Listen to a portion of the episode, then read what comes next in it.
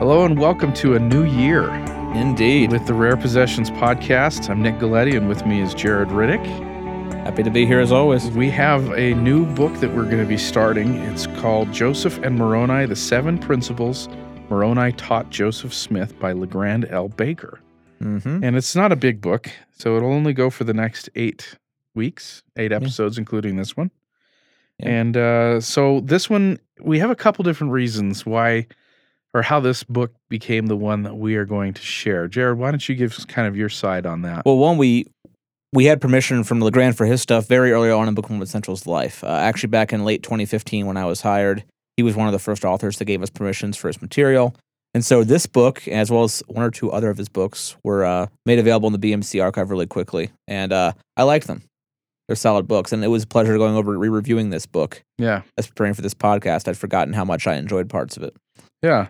And I, I have a, a personal friendship with Legrand and known him for a, a little bit of time. He was, um, I, I guess, to, to kind of peel back a little bit of the personal curtain here, he, he wrote the back cover praise for my book, Tree of Sacrament. And he was actually also the one that I didn't know that. he he put forward my manuscript with in front of people like Stephen Ricks and and then Bob Millet ended up seeing it and these scholars that reviewed it helped make it a better book but it also gave the publisher cause to publish it because they they all had nice had things to say yeah. about it and things like that so he was in my first documentary uh, Legrand was and my second documentary that I produced was based on his book Murder of the Mormon Prophet What was your first documentary? Picturing Joseph. Okay. It was uh, about all the images and concepts of the visuals. I didn't know that was you. That's me.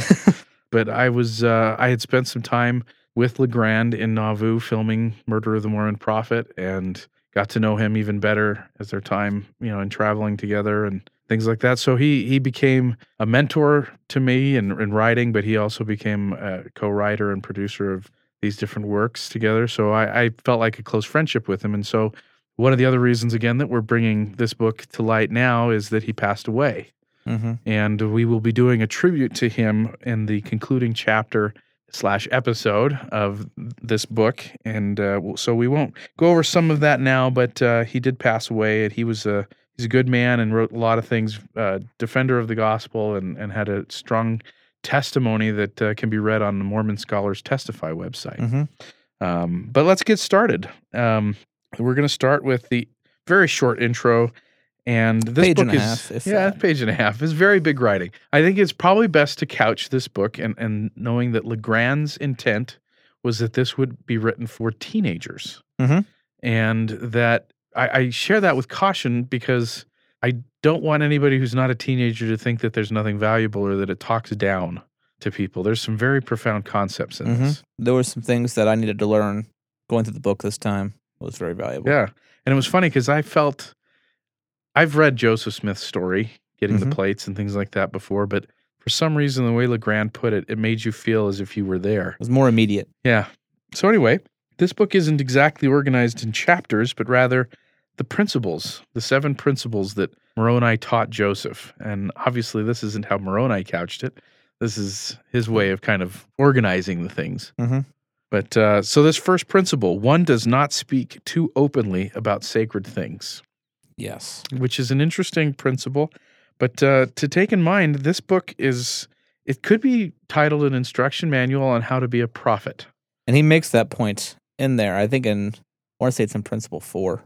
That is Principle one of the places he sums it up. It's kind Yeah. of subtext throughout be- the book, but definitely he comes right out and say that says that later. I think, is it in? Yeah, in, in the introduction, he, talk, he talks about the verse uh, in Numbers eleven twenty nine when Moses says, Would God that all the Lord's people were prophets, and the Lord would put his spirit upon him, Yeah. upon them. So he, he makes it very clear, and we'll go into this later as, as he kind of develops it throughout the book. But he does say that to be a prophet is very different than being a president of the church. Mm-hmm. And he's talking about prophet with a little p, as some say it, that, that we're prophets in our own lives. And so these things that Moroni taught Joseph is essentially what we need to learn in order to have the spirit more fully in our lives and so on. Um, unlike other books in the archive, this one's new, newish. Newish. We do. Yeah, it's 2007 I think or so. six. We have a Pull physical. out the We have a physical copy here. I actually look at it. have the physical copy, and uh, 2007. 2007. I was published graduating by high school Eborn that Books. And uh, so we want to thank Eborn Books for giving us the permission year. hmm to put this out and uh, provide you guys with uh, an audio version of the book. Part of this first principle, and one does not speak too openly about sacred things, is trying to come to an understanding of prophets in general and and even historically how prophets have been viewed. And I, I know that it's a lot of people view prophets as God's fax machine hmm right that they that they dictate for god and that's what it is and and this book helps to kind of reframe that a little bit Yeah, he says a prophet is not a puppet. yeah A And- prophet is a prophet. yeah they they they have to process the revelation through their own filters in their own life and, and their own talents and things like that but uh this is this is what makes this book unique and special i think because it may often sound presumptive for us to say we want to be like a prophet we want to be Mhm. a prophet that seems kind of weird language i think today We have the image: a white beard, a robe, and a man standing on a mountain with a rod. That That's- that's, what a prophet is. That's right. So this was this is an interesting version of history too because it's about uh, how he learned to become a prophet and uh, how Joseph learned how to become a prophet. But uh, one of the things that he goes into is the first visions. Mm-hmm. So this is one of the first parts, and when I first read this years ago, uh, where I really became interested in looking at the four different or the different versions that have been given, the different accounts of the first vision, was in this book. He actually. gives uh, the four that we have from Joseph himself, I yes, believe. the first hand. So 30, 1832, I can't remember all the years. 37, 38, and 42. 42, yeah. Yeah. So Maybe uh, 34, 35. he, he gives he gives the differences in all those things and well, we know that those accounts do differ. We we can give Joseph the benefit of the doubt that he had a good reason for giving the accounts that he did to who he did and and there was good reason for the slight differences that he he gave in each one of those. Uh, Steve Harper's got a terrific book Yeah, on absolutely. that. Yeah. Joseph Smith's first vision. But he kind of contexts, in, you know, with this principle of one does not speak too openly about sacred things. He, he gives some very interesting quotes about what we know from the first vision and also what we don't know. Mm-hmm. You found a quote, if I remember. You kind of shared it before we started recording. see. Uh, one cannot know the full story of the first vision because Joseph chose not to tell it. Yeah, that's I like that. We don't often look at Joseph's first vision as in, in that light. In today's society, we seem to value transparency as the greatest value in, Mhm. in, in social currency. You know, a lot of people trying to expose this, WikiLeaks, and you know, transparency, transparency. But here we have this kind of almost countercultural message Mm-hmm. that sacred things aren't to be treated so profane.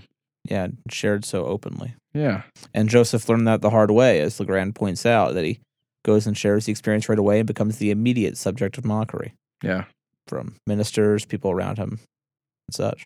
yeah. We have some need to take a slight detour Mhm. and discuss the sources that were used throughout this book. Mm-hmm. And again, this was written in 2007, but was conceptualized much earlier. What are some of the things that you've noticed as you reviewed the sources that Legrand used for this book? Um, he depends on some second and third hand sources of things Joseph saw. Some of the letters from Oliver Cowdery that were published in the Messenger and Advocate, for example. Um, things that we can't. Sometimes, sometimes these letters are the only places we ever hear that. right. I want to be a little bit cautious about accepting that uncritically. Also, the history of Joseph Smith by his mother, which is a wonderful volume, but recent um, scholarly work has shown that it may not have been purely composed by Lucy Mack Smith, but her neighbors in Nauvoo may have had a, a large hand in it. Yeah. Setting, and uh, I, I will probably butcher it by trying to explain it fully. but there was a, a terrific presenta- presentation by Sharalyn Howcroft at the Mormon History Association this past year about that.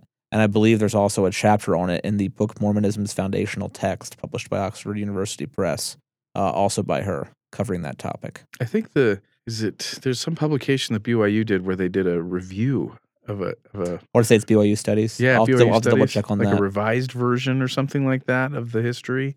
There's a few different ones out there. I know in the library here at Book of Mormon Central, we have uh, a couple different versions of it. Okay, I know Lavina Fielding Anderson did one. I believe she called it Lucy's book.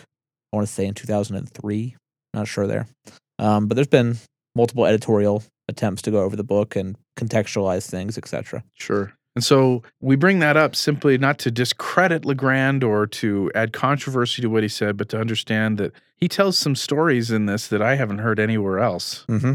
And, And, the principles he illustrates by them are incredibly powerful. And I don't think you discount the principles he's teaching by that. yeah, But just as a make a you know reader and listener be aware. yeah. yeah. the the closing paragraphs of the not the chapter but the principle uh, really struck me. Um, and a couple of quotes I'll share here. Like I said, the the cost of knowing is that one does not tell unless the Spirit says to tell, and that really hit me. There were- there was times as a missionary, sometimes you're prone to over enthusiasm Sure. putting it politely. Um, but there was a time where we were taught to share the first vision and uh, on on the street in, in contacts, and I never liked doing that. And it only lasted about a transfer, but it just didn't feel right to be sharing that with things in Las Vegas as they were and the, your surroundings. Um, but there's value in in leaving sacred things and only sharing them when the Spirit prompts. yeah. And um, and he throws in a caution here. He said implicitly, if we insist on talking out of turn and persist in doing so, our hearts will be hardened to the sacredness of the truth. When that happens, we abdicate our right to know, and then we forget. And that was powerful. Yeah. And so, yeah, that's just a, a good caution to us to not cast pearls before swine. Well, and I think that that we, we live in a social media world where it seems like people say things on a whim. Mm-hmm. And we don't often take the time to understand that if this is God's work and His words, We treat it that way. He should be the one to give us permission as to when we share those things. Yeah. So sometimes, you know, let's just say that this this book can call us to repentance, Mm-hmm. even if that's you know it's not so directly meant to do that. There are times where we can find those principles apply in our own lives very Yeah. much. When I read, when I was sitting over this reviewing it last night, getting my notes together, that kind of rocked me back on my socks a little bit. And like, oh, I'm a storyteller. People who know me know that I like to tell stories, and sometimes I there's times I should have kept my mouth closed, and that was a that was yeah, it was a call to repentance for me. We we all have those stories, but yeah. So here we go. Here's now a reading of the introduction and principle one of Joseph and Moroni, by Legrand Baker. Joseph and Moroni: The Seven Principles Moroni Taught Joseph Smith, by Legrand L. Baker, published by Eborn Books. Introduction and first principle. Joseph and Moroni. This is the true story of how an angel taught a boy to be a prophet. As a testimony of Joseph Smith, the story is important. But it is important for reasons that reach far beyond that. Moses once observed, Would God that all the Lord's people were prophets, and that the Lord would put his Spirit upon them. Moses did not say, Would God that all the Lord's priesthood holders should be prophets. He said, That all the Lord's people. That has always been the desire of the Lord's servants. It was the overshadowing intent of all that Joseph sought to accomplish. It is not about everyone's seeking to become the president of the church. That is a special kind of prophet with specific priesthood authority. It is about what Moses said that the Lord would put his spirit upon them, that every person in the church could conduct his or her life according to one's personal revelations from heaven. The object of this little book is to examine the principles taught by Moroni to Joseph. Moroni's task was to teach Joseph how to become the prophet he was foreordained to be. The book addresses the question what must one do to be that kind of prophet? The principles are as universal as they are eternal. They are as applicable to girls as to boys, and they are as applicable to every man and every woman as they were then applicable to the young prophet Joseph.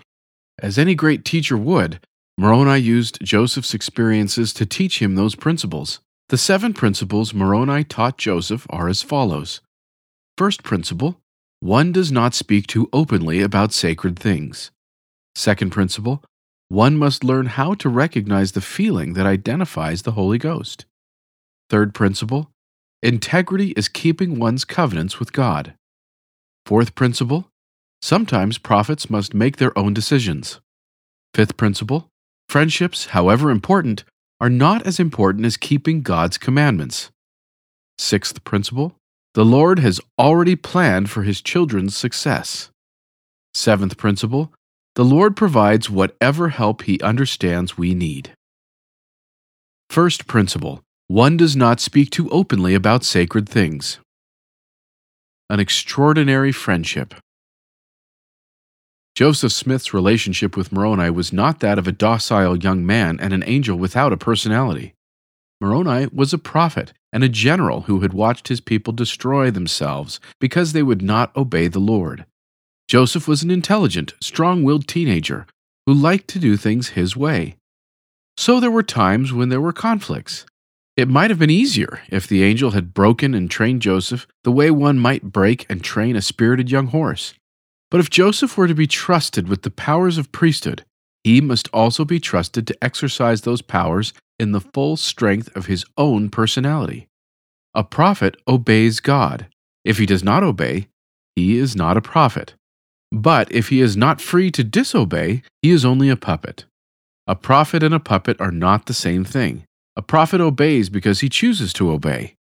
Joseph would be successful only to the degree that the enormous potential he brought with him into this world was allowed to fully develop. Joseph had to be taught to be obedient without taking away his sense of individual worth, without warping his strong personality, and without violating the law of his own being. In short, he was to be taught how to obey, but he was not to be broken. The extraordinary friendship that developed between the angel and the boy was molded by their mutual respect, and then forged and tempered by Joseph's need to keep his balance, to not be overwhelmed by it all. On the one hand, Joseph walked with angels and knew their purposes. On the other, he was only a boy struggling to become a man. Moroni was patient, but would not be diverted from his objectives to prepare Joseph to receive the plates of the Book of Mormon, to teach him how to translate them, and ultimately to teach him how to be a prophet. The angel's studied patience suggests he was working on this principle. Just as one cannot be tempted beyond one's ability to withstand, so it is true that one cannot be given spiritual experiences and insights more quickly than one is willing and able to assimilate them. The first vision. Joseph was no weakling. He was a tall, athletic, self assured, good looking lad who enjoyed physical labor and vigorous play. He worked on his father's farm and earned some money by hiring himself out to work for neighbors. One of those neighbors was Martin Harris, a well to do farmer who recalled that after hoeing corn all day, Joseph liked to relax by wrestling. Martin's report that he and Joseph often wrestled with each other shows that there was a pleasant and easy friendship between them. Joseph had very little formal schooling, but his learning was adequate for the time. His father had been a schoolteacher, and the family frequently read together.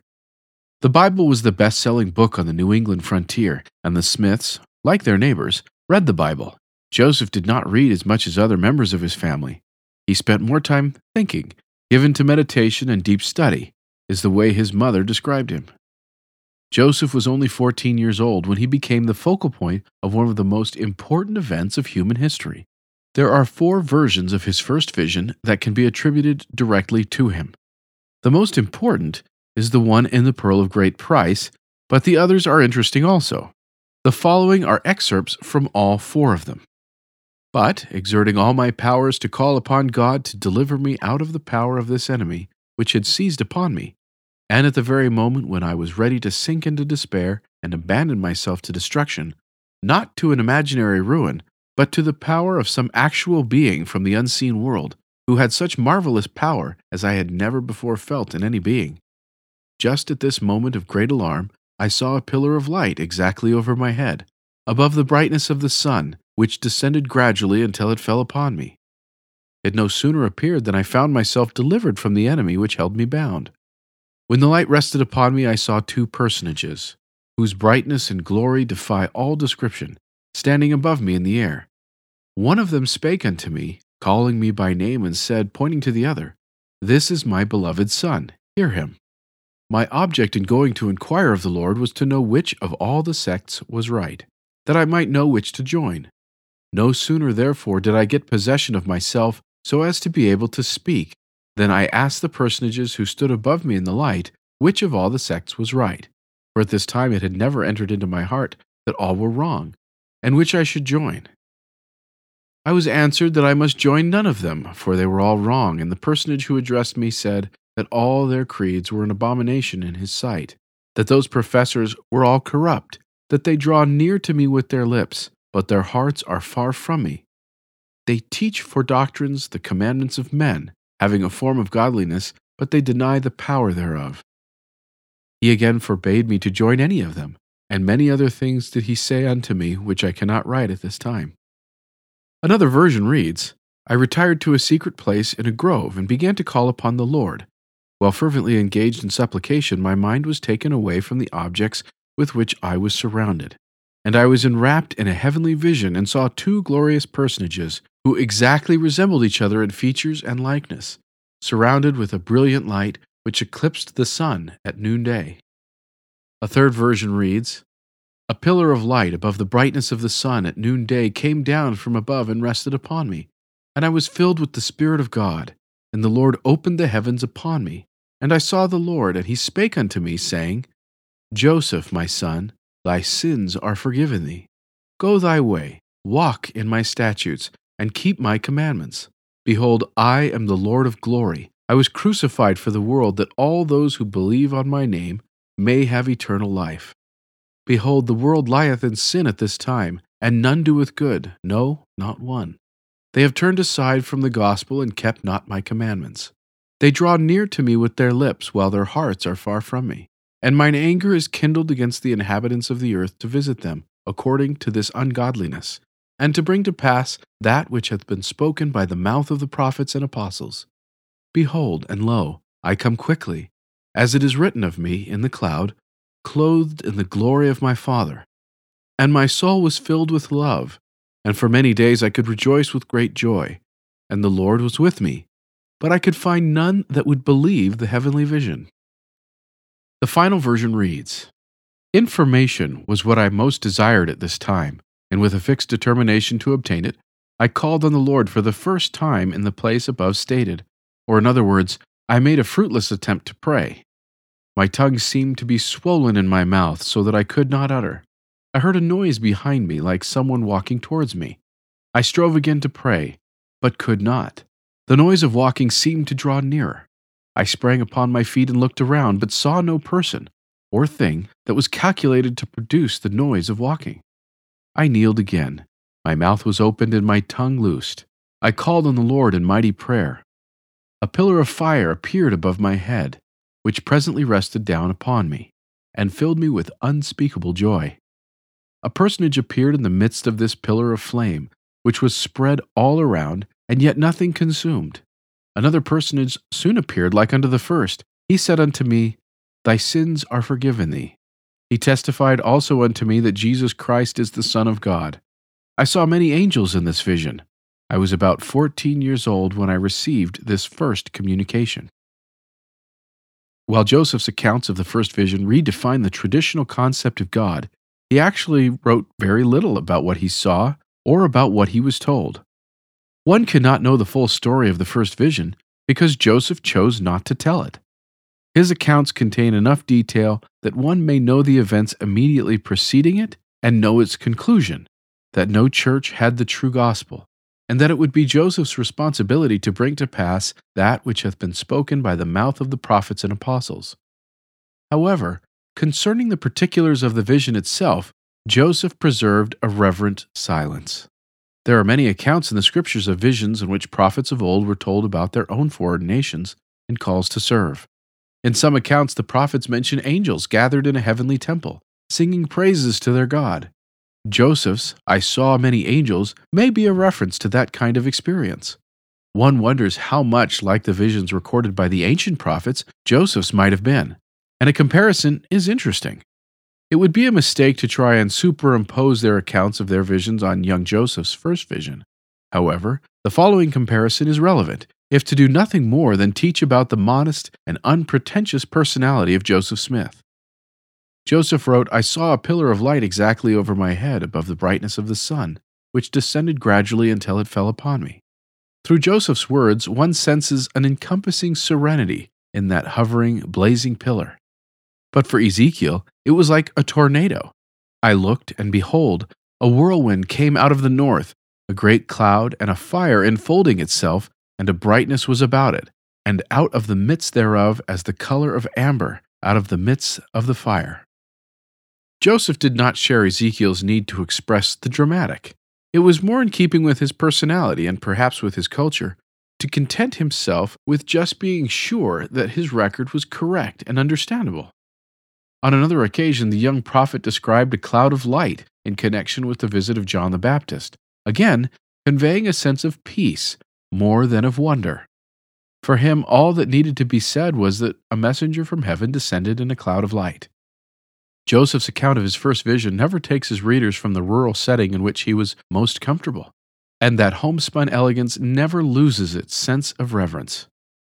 I was enwrapped in a heavenly vision, and when the light rested upon me, I saw two personages whose brightness and glory defy all description, standing above me in the air. Isaiah, on the other hand, transports one to the heavenly temple, where he saw also the Lord sitting upon a throne, high and lifted up and his train filled the temple.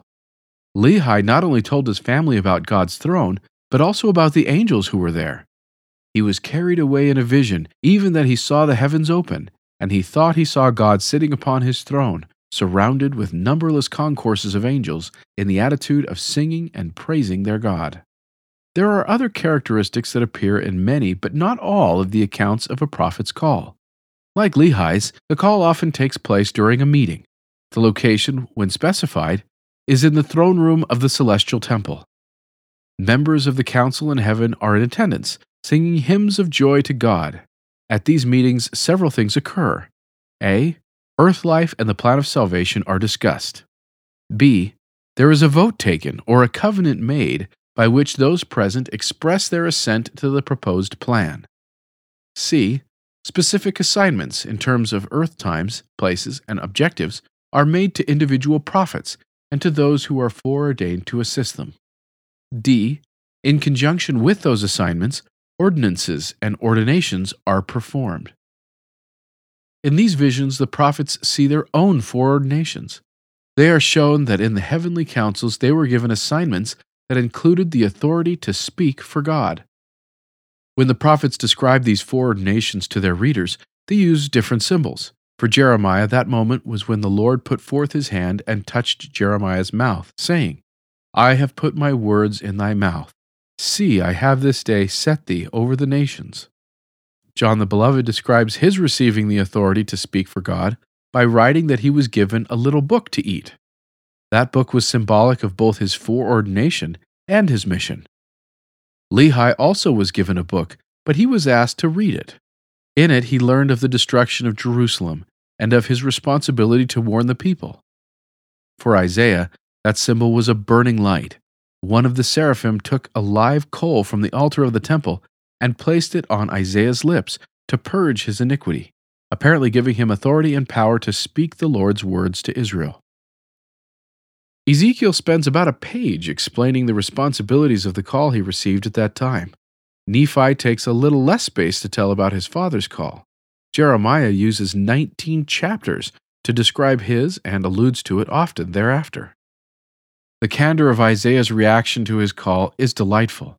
Isaiah was shown a meeting in the temple in the premortal existence. In the vision, probably while watching himself participate in a discussion about a dangerous situation that was going to develop on the earth in about 750 BC, he heard as he had heard eons before, the voice of the Lord saying, Whom shall I send? And who will go for us? Isaiah saw his own response Here am I, send me. The Lord reviewed what Isaiah's assignment would be. After a little consideration on Isaiah's part, that assignment looked a bit heavy, and he asked, Lord, how long? The Lord gave a straightforward, but not very comforting reply until the cities be wasted without inhabitant, and the houses without man, and the land be utterly desolate. Oh, I just thought I would ask. One can almost hear Isaiah sigh to himself.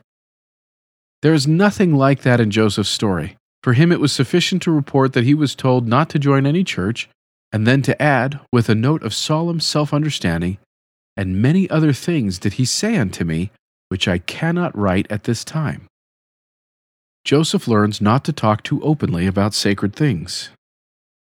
When young Joseph left the grove that day, he must have felt as though all the world lay at his feet. One can feel the memory of his self assurance in his own report of the conversation between him and his mother. He wrote, As I leaned up to the fireplace, mother inquired what the matter was. I replied, Never mind, all is well. I am well enough off. Almost anyone who has ever reared a 14 year old boy need only look to the surface of one's own imagination to discover the twinkle in Joseph's eye, the suggestive rise of the eyebrow, and the knowing smile when he added, I have learned for myself that Presbyterianism is not true. Joseph's account of his own response to his first vision brings one quickly back to the realization that notwithstanding the vision's magnitude and overwhelming importance, its recipient was still a boy, a vulnerable, tender young boy. After the first vision, his soul was filled with love, and he soon interpreted that feeling as a need to tell others what had happened. But he was surprised and disappointed to discover that many of his friends reacted by mocking him rather than believing his story. I soon found, however, that my telling the story had excited a great deal of prejudice against me, and was the cause of great persecution. I was led to say in my heart, Why persecute me for telling the truth? In his enthusiasm to share the great truths he had learned, Joseph was introduced to an eternal principle that he, like most of us, had to learn the hard way. The cost of knowing is that one does not tell unless the Spirit says to tell. It is beyond the scope of human ability to teach the mysteries of godliness. Only the Spirit can do that. If our words will help, we are instructed to talk. Otherwise, we violate a sacred trust when we impose unwanted truth upon those who are not prepared to listen. One does not trifle with sacred things and discuss them as interesting bits for idle conversation. Alma explained that even though it is given to many to know the mysteries of God, those many do not have license to tell whomever they choose. Implicitly, if we insist on talking out of turn and persist in doing so, our hearts will be hardened to the sacredness of the truth. When that happens, we abdicate our right to know, and then we forget. Alma says that not knowing the mysteries of God is called the chains of hell. Well before he met Moroni, Joseph learned by unhappy experience this most important lesson. Telling about a sacred experience must be as precious as having the experience. Otherwise, one does not tell at all. Moroni would reinforce that principle when he explained that Joseph must show the plates to no one until he had permission to do so. Thank you for listening to this episode of the Rare Possessions Podcast. Please tune in next week for the next principle in the book Joseph and Moroni by LeGrand L. Baker. For more information on this and other items in the Book of Mormon Central archives, visit archive.bookofmormoncentral.org.